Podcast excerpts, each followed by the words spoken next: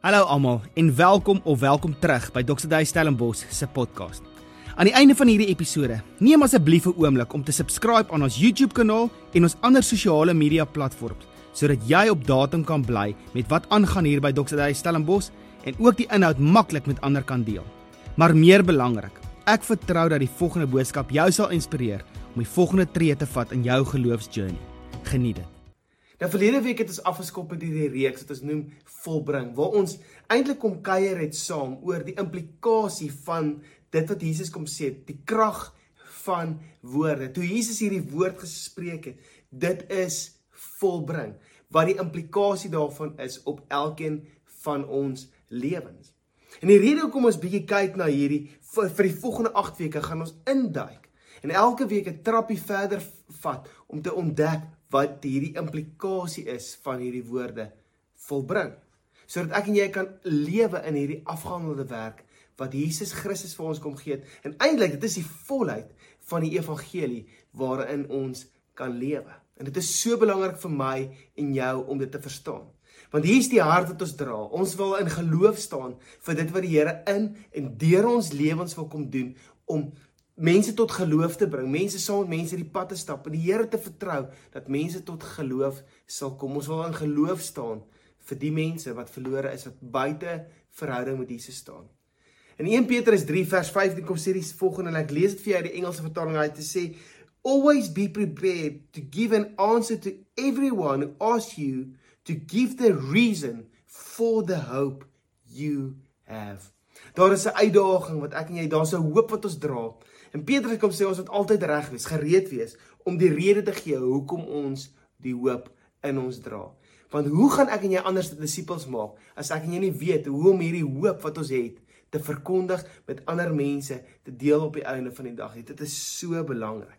Jy sal sien in die onder in die beskrywing is daar 'n link na ons Dr. Day webwerf waar jy hierdie boek dit is volbring of in Engels is hy vertaal as not do but done. As jy jy kan kies wat se taal jy hom ook al wil koop. En hierdie boek is daar beskikbaar en ek wil jou aanmoedig as jy so 'n bietjie verder wil gaan lees om want in hierdie reeks gaan ons nie alles kan deurgaan en natuurlik by alles kan stil staan nie maar die groot nuggets uithaal. Maar die boek is soveel meer omvattend en ek wil jou regtig nooi om hierdie boek vir jouself te kry. Jy kan dit ook op Kindle ook koop. Um natuurlik maar ek ek wil jou regtig aanmoedig om hierdie boek te kry sodat jy in dit kan verder ingroei En ek hoop ek het jy so klein bietjie nuuskierig gemaak om daai boek te kry want die mens is net nuuskierig. Daar is iets in ons. Het jy al gevoel as iemand vir jou sê, hulle moet net nie vir jou sê hulle het klaar vir jou 'n geskenk gekoop nie, dan dan brand dit jou. Jy wil net weet hoe, hoe ver en wanneer kan jy die geskenk kan oopmaak? En die krag van om 'n geskenk oop te maak is om dit in 'n pakkie te sit en die persoon wat dit vir jou gee, sê dit skeer dit oop, maak dit oop. Dit is joune. Dit is nie lekker as iemand dit namens jou oopmaak nie. En dit is hoe ons die evangelie ook moet sien. Is daar 'n geskenk wat die Here vir ons kom gee? En hy wil hê ons moet dit kom oopmaak. Met ander woorde, die evangelie is iets wat ons moet ontdek. Dit is nie 'n ding wat net vir jou op 'n platter neergesit word en jy kan net daarvan kry nie. Die evangelie is iets wat ons op 'n persoonlike vlak, ons word daaraan blootgestel in ons gemeentes, in in mense wat jy dalk al van vertel het. Maar op die einde van die dag, die diepte daarvan gaan in die ontdekking van dit. Nou ek weet nie of jy al met vakansie was waar jy um, gegaan het na die na kothuis toe en dan kom jy daar so aan laatmiddag dan sit so mistig jy kan niks om jou sien nie. Net om die volgende oggend wakker te word, jy maak die vensters oop en dan sien jy, "Wow, hier langs die kothuis staan hierdie ongelooflike bergreeks." Jy sien die mis het dit heeltemal kom toemaak en ek dink dit is partykeer wat met ons gebeur. Dis 'n mooi metafoor wat kan kom verduidelik hoekom ons partykeer nie die volheid van die evangelie sien nie. Want as is asof daar 'n mistigheid is wat hierdie evangelie kom oordek het. En die feit van die saak is, daai bergreeks is nog altyd daar. En so ook die evangelie, maar as gevolg van die mis is hy toegemaak. En ek dink die metafoor vir ons vir die mistigheid is uh, dat ons persepsie van die evangelie so bietjie met mis oortrek is as gevolg van ons godsdienstige verwysing die invloede wat ingekom het in die manier hoe ons groot geword het, die stemme van die wêreld, die stemme van ons samelewing en die blootstelling wat ons kry in die samelewing wat eintlik die volheid van die Eva, van dit wat Jesus kom doen het vir ons so klein bietjie kom toemaak dat ons die volheid daarvan sien nie. En ek dink dit is belangrik dat ons dit net erken, dat ons sê net Here, kom bring vir my meer van 'n openbaring want ek dink nie ek sien soos wat u sien nie.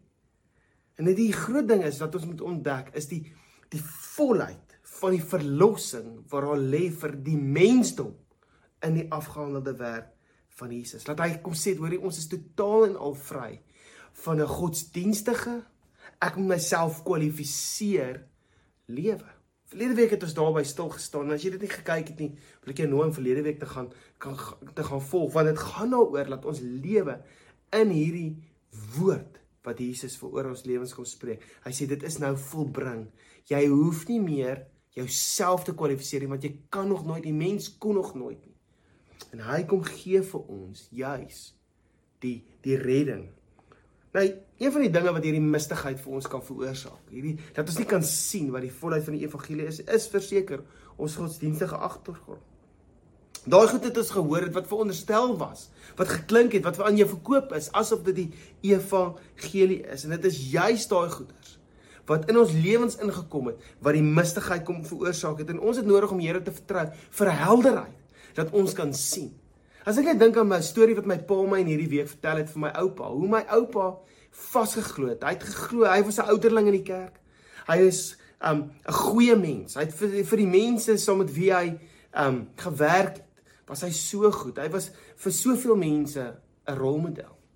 Maar hy het geglo daar is nie 'n plek waar blanke mense en mense van ander kleure om dieselfde tafel kan sit dieselfde toilet kan gebruik en so nie. En hy het daarvoor beklei. Hy het eintlik amper geveg daarvoor.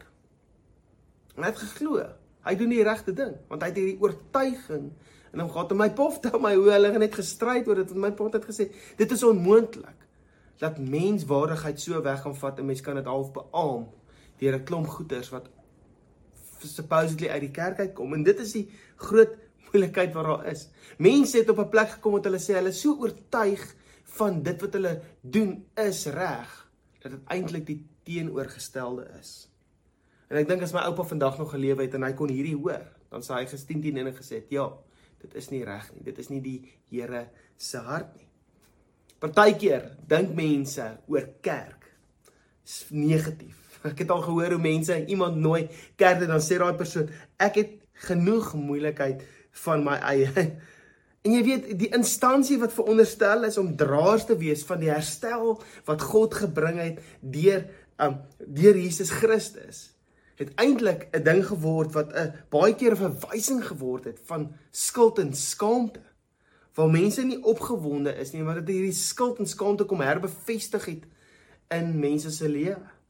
Ek het eendag gehoor 'n uh, ooi, um in baie van ons kom uit agtergrond. 'n oom wat gesê het oor die man, ons het 'n nuwe dominee gekry. En hy preek ons aan die brand. Hy preek baie goed. Ja, en of vertel my meer en dan sê ja, ja, elke keer as ek daar uitstap, dan voel ek sommer bietjie skuldig. Hy het 'n goed gepreek. Dan sê ek dink ek net by myself, ek hoop hy deel ook met julle die goeie nuus want dit gaan nie daaroor om skuldig te voel nie. En dit is die ding. Hierdie baken van hoop wat die storie van Jesus mens kom vertel het het eers die plot gemis en vir een of ander rede op 'n plek gekom waar dit meer die skuld en die skaamte kom vasmaak het in mense se lewens. Jy sien as jy daai agtergrond uitkom dan het jy nie noodwendig was die kerk nie altyd die baken gewees wat ons gelei het hoe om die verlossing van Jesus te verduidelik. Inteendeel, ek het ek praat baie die dag met 'n jong man wat gesê het, "Ja, ek het 'n klomp ouetjies gehelp wat dronk was op 'n nie kerklike manier." Het ek maar hulle gaan help. En hy verduidelik hierdie proses, maar dit is vir my so opvallend dat hy die woorde nie kerklike manier, asof die kerklike manier sleg is, maar tog is hy in 'n kerk en hy weet waaroor kerk eintlik gaan, maar sy woordeskat kom kommunikeer. Ek moet kerk verdedig van die kerk het droog gemaak. Met ander woorde, God se voertuig van sy herstel het onaantreklik begin raak. En wat die wet kom doen het, is dit net eintlik om wys hoe gebroke die mens is. Maar Jesus het ons kom waarsku en hy het gesê: Moenie nuwe wyn in ou wynsakke kom verpak nie, want jy gaan albei verloor. En hier is die ding. Ons leef as gevolg van Jesus Christus en ons geloof in Christus, leef ons nou in 'n nuwe verbond, in 'n nuwe testament wat afgeskop het. Met ander woorde, die ou is verby en jy kan gaan kyk reg deur die Nuwe Testament kom veronderstel dit Die oud is verby. Met ander woorde, dit is klaar. Sy sperdatum gekom. Sy expiry date is daar. Dit is soos 'n bottel melk wat 'n expiry date is. Dis nou verby. Dit was goed. Maar dit is nou verby. Waarna het soveel meer gekom in Jesus Christus. En hier is wat die nuwe verbond vir ons kom sê. O, Jesus Christus het deur sy dood en sy opstaan, deur die oorwinning wat hy gehad het altyd aan die kruis, het hy vir ons kom aankondig en kom waarborg dat ons verlos is van die krag wat sonde oor die mens het. Die dit wat sonde kom doen het om ons uit verhouding met God te kom haal, het hy eens en vir altyd mee afgereken. Baie keer is mense besig met godsdienstige aktiwiteite, maar hulle ontdek nie ware lewe nie. Hulle ontdek nie die berg agter die mis nie. Weet, soveel keer is mense vasgevang so in hulle godsdienstige aktiwiteite dat hulle die Here mis, dat hulle eintlik mis dat die Here nie ver van ons af is nie, maar dat hy naby ons is, God met ons, Immanuel. En dit is wat Jesus kom vir ons kom gee. Dit is wat die evangelie kom doen. Dit is wat die verlossing van Jesus kom doen. Dit is juis om verhouding met God te kom kultiveer. Maar wat jy wat godsdienstige aktiwiteite um die najaag daarvan kom doen, is dit kom sit ons op 'n plek waar ons die heerlikheid van die Here nie ontdek nie, maar dat hy maar beleef dat hy ver van ons uh, is, dat ons ver van hom af is. En dit is die Here se hart. Ons kort insig. Ons kort insig en ons het hierdie openbaring nodig dat alles reeds vir ons gedoen is. Alles is reeds vir ons gedoen om 'n verhouding, volle verhouding met ons hemelse Vader te kan staan. En Paulus is ook daar. Paulus het geleef en dit wat hy gedink is is reg. En ons sukkel partykeer om te glo in iets wat reg is sonder om jy weet ons dink of glo ons doen wat reg is. Maar ons doen nie altyd ondersoek of dit wat ons mee besig is werklik reg is nie. En Paulus is 'n baie goeie voorbeeld daarvan. En kyk net so 'n bietjie na wat hierso aangaan. Paulus het gedink hy doen wat God van hom verlang deur Christene te vervolg, hulle eintlik tereg te stel op die ouene van die dag. En hy het nodig gehad om van 'n godsdienstige, hoor jy, hy het nodig gehad om van 'n godsdienstige buite 'n lewende verhouding, 'n doen net wat die reëls sê lewe. Hy het nodig gehad om van daai lewe af weg te breek om te besef dat hy niks kon doen sonder dit wat die Here alreeds kon doen. Hy kon niks doen om homself te kwalifiseer vir God nie.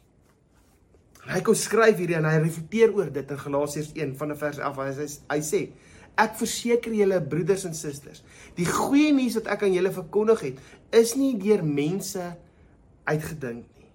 Dit is nie by wat ek by mense gehoor of geleer het nie, maar deurdat God Jesus Christus aan my geopenbaar het. Julle het mos gehoor hoe ek myself vroeër toe ek nog 'n Joodse godsdiens aangehang het, ge, uh, dat ek God se kerk fanaties vervolg en verwoesting gesaai het. Paulus was 'n Fariseer en 'n Fariseer se lewe was gedefinieer deur hoe goed hy die wet nagekom het. En Fariseërs het wette op die wette op daai wette nog verder gaan maak. En 'n lekker voorbeeld daarvan is eintlik hoe hulle die Sabbat geïnterpreteer. Want die Sabbat het gesê jy mag nie op die Sabbatdag werk nie. Toe gaan hulle hulle maak 'n lysie van alles wat gekwalifiseer word as werk. En daar was 'n hele rits dinge wat binne in dit gesê jy mag nie oes nie. Dit is hoekom jy mag nie graan gepluk het nie, want as jy graan gepluk het is dit soos oes dan oortref eh, dan oortree jy die die wette en dan sondig jy eintlik. Een van nou 'n goeie voorbeeld is jy mag nie in in al hierdie werke is ploeg gewees. Dat jy mag nie ploeg nie, want dit impliseer werk, dit impliseer jy oortree die wet, dit impliseer jy sondig.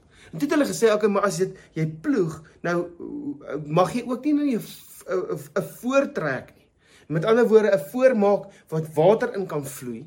Um maak nie saak of daar reënstorm kom en 'n loop in jou huis nie, mag nie 'n voortrek nie want 'n voor impliseer dat dit lyk like asof jy geploeg het in 'n ploeg en om te ploeg is werk en werk is teen die wet op Sabbat en daarom is dit Sondag. En toe het hulle so ver gevat en hulle gesê maar wat beteken dit om 'n voor te trek? Was dit enige lyn wat getrek word in die grond? En hulle het so ver gegaan om te sê As jy spoeg en jy spoeg hom reg dat hy 'n streep maak in die grond, dan het jy voorgetrek. Wat impliseer jy het geploeg? Wat impliseer jy het gewerk? Wat impliseer jy die wet nie nagekom nie en jy's nou onheilig. Dis as as jy dit so hoor dan klink dit amper verregaande, maar dit is hoe ver hulle gegaan het om nie die wet te breek nie. Hulle was fanaties oor dit en Paulus kom reflekteer en hy sê: "Ouens, ek het nie na julle toe gekom. Julle het geweet wie ek is, maar ek het nie na julle toe gekom om vir julle iets te verkondig wat na my toe gekom het deur mense nie, maar dit is geopenbaar deur God." En dit is wat jy die Here voor moet vertrou, om te sê: "Vader, Ek vertrou U dat hierdie openbaring, as ek nie die volheid van die evangelie verstaan nie, kom bring vir my die openbaring dat ek kan leef binne in dit. Want hy Paulus kom sê hierso, ek, ek dit gaan ek kan nie myself meer jy kry nie meer getoegewyde ou as Paulus nie. Paulus is die mees toegewyde fariseer wat daar was en hy kom op 'n plek wat hy sê want dit is uit genade dat jy gered is deur geloof nie uit jouself uit nie. Dit is 'n gawe van God nie uit werke nie sodat niemand kan roem nie. Hy kom praat hierso en hy praat vanuit die perspektief uit van 'n godsdienstige funksionele ou wat um, goed is nagestreef het in sy godsdienst net gesê ek kon net sien dit gaan myself nooit um kwalifiseer nie. En dit is wat ons moet ontdek alles wat jy nodig het om 'n vervulde 'n lewe van oorwinning te leef, het Jesus namens jou aan die kruis gesit. Jy moet jouself in Christus ontdek. Jy moet jouself sien dat Christus is nie die voorbeeld vir jou nie, hy is die voorbeeld van jou, hy is die spieël van wat my en jou lewe is. Want hy het al die wettige geestelike dinge kom in plek stel sodat ek en jy kan floreer in hierdie. Nou ons het nodig om te ontdek wie ons is in Christus. Op 'n stadium stap Jesus met sy disippels en ons lees hierdie storie in Matteus 16 vers vanaf vers 13 af. Hoe hy vir sy disippels disippels vra: "Wie dink die mense is ek?" En sy disippels begin so: "Wel, van hulle dink jy is 'n profeet, ander Elia, ander Elia, Jeremia, ander weer um Johannes die Doper." En toe stop Jesus hulle en hy vra vir hulle: "Maar wie sê julle is ek?" En daai is 'n vraag wat hy nie vir sy disipels net vir daai disipels gevra het, hy sê vraag wat ek en jy ook kan antwoord.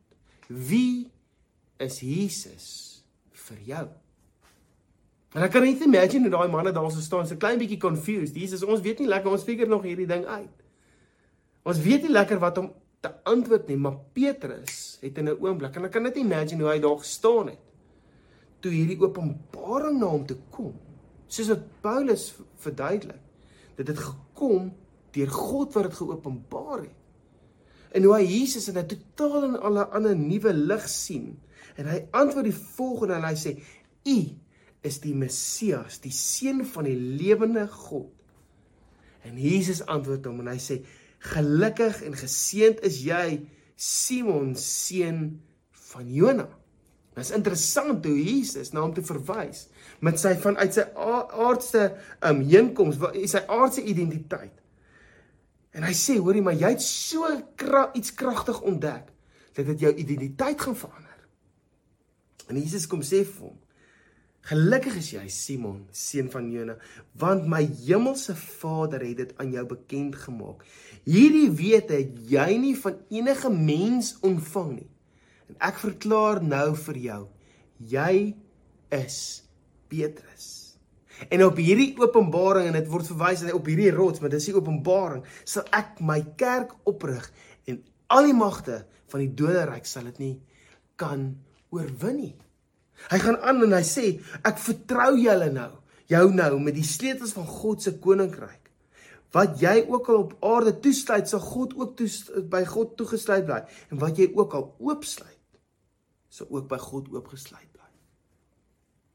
En Jesus kom verander 'n man en hy kom sê die openbaring van Christus kom bring 'n identiteitsverandering. Dat jy word nie meer gedefinieer deur jou aardse herkoms nie, maar jy word nou gedefinieer deur die openbaring wat lê in Jesus Christus. In hierdie ontdekking wie Christus is, kom dek die tafel vir my en jou om te kom ontdek seker die grootste vrae te antwoord wat ons as mense kon vra. Here, hoekom is ek hier? Here, wat is u drome oor my? Here, wat is die roeping wat u vir my kom plaas? Wat moet ek gaan doen in my werk? Wat moet ek doen hier op aarde? Ons die mensdom val rond omdat ons nie kan daai vraag kan antwoord nie en die openbaring van wie Christus is kom kondig in Petrus se lewe 'n nuwe identiteit. Nie meer Simon seun van Jona nie, maar Petrus. En dis dieselfde vir my en jou. Wanneer ons die volle ontdekking kom maak van wie Christus is, dan sê dit vir ons dat die Here dit dek die tafel om te ontdek wie ons is in Christus. En die ontdekking van Jesus is die grootste ontdekking wat ons kan maak in ons lewens wat dit sit ons op vir 'n kwaliteit koninkrykslewe wat niks anders op aarde vir ons kan gee nie. Paulus reflekteer oor hierdie in 1 Korintiërs 2 vanaf vers 1 of hy sê: "Toe ek by julle aangekom het, broeders, het ek nie aan julle 'n getuienis van God kom verkondig met voortreffelikheid van woorde of wysheid nie. Want ek het my voorgenem om niks anders um onder julle te weet nie as Jesus Christus en hom as gekruisigde. Paulus sê daar's 'n klomp fancy goeders wat ons kan sê. Maar ek wil niks anders ken as Jesus Christus en hom as die gekruisigde nie. Hom en te verstaan wat aan daai kruis gebeur het in die implikasie van wat daai kruis kom doen het. Jy sien, daar's mense wat verlang na die tweede koms van Jesus Christus. Maar hulle verstaan nie eers die implikasie van Jesus se eerste koms en hulle mis dit totaal en al. Asof Jesus gestuur is op 'n op 'n bouprojek daar in die hemel en hy gaan nou ons weer terugkom haal en hulle wag nou net, jy weet dat hy weer terugkom. En daar's soveel meer. Daar is soveel meer wat die Here vir ons kom ontdek, wil hê ons moet kom ontdek.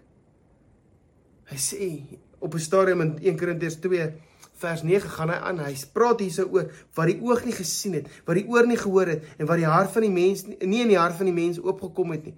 Wat God berei het vir die wat hom liefhet. En wat gebeur met ons as gevolg van hierdie mistigheid? Dink ons hy praat daarso hier in die hemel. O asof Jesus nou op hierdie bouprojek weg is, asof hy nou 'n plek voorberei en as hy klaar is met die bouprojek, dan gaan hy ons kom ontdaal. En hy wil hê ons moet ontdek Hier is 'n wonderlike realiteit wat vir ons wag. Hy sê hierso vers 10. Maar ons ken hierdie geheim omdat God dit deur sy gees aan ons bekend gemaak het, want die gees deurfors alle dinge, ook God se diepste geheime. Ons het nodig om die ontdekking te kom maak en ons het nodig om die Here te vertrou om te sê Vader kom openbaar die volheid van die implikasies van Jesus se kruis in my lewe. Want jy sien Jesus die verlosser het die volmaakte prys kom betaal om my of vir jou in 'n non-performing I do not need to qualify myself verhouding by die Here te kom plaas. Godsdiens sê die teenoorgestelde. Die goeie nuus van Jesus sê, ek het klaar dit vir jou gedoen. Dit is volbring. Kom ontdek nou hierdie geskenk wat ek vir jou gee. Ek roep jou in verhoudinge. En dit is wat ons moet ontdek.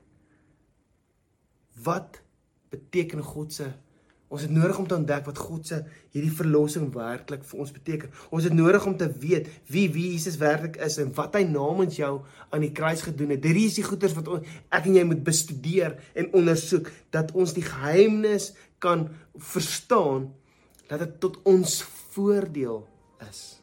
Dit is wat ons moet kom ontdek. Jesus, wat beteken die verlossing werklik? En ek wil vir jou drie vrae vra. Want ek gaan vandag daarso stop. Ek gaan jou nooi om weer volgende week saam met my verder te kom kuier. Soos dit ons stelselmatig verder en dieper ontdek. En hier is die ontdekking wat ons nodig het om te maak. Wie is Jesus vir jou? Want die antwoord op daai vraag gaan bepaal hoe jy met Jesus engage. En dit is crucial. Wie is Jesus vir jou? Is hy 'n vending masjien? As jy elke nou en dan 'n skietgebedjie gee en jy hoop daar kom 'n coke uit. Is hy vir jou net 'n noodknoppie? Is hy 'n paniekpad? Of is jy in 'n lewende verhouding met Jesus? Die volgende vraag is: Hoe verstaan jy verlossing? Waarvan het God jou kom verlos? Hoe verstaan jy daai verlossing? En wat as die mis wat oor jou berg is moet lig? Wat is daai mis wat moet lig in jou lewe sodat jy die volheid van die evangelie kan sien? Weerens dankie dat jy geluister het. As jy in die Stellenbosch of in die omliggende omgewing bly, sal dit so lekker wees om jou by een van ons Sondagdienste te sien. Vir aanwysings, dienstye en inligting oor ons kinder- en studentebediening, besoek ons by doxedayo.org/stellenbosch. Dis doxedayo.org/stellenbosch.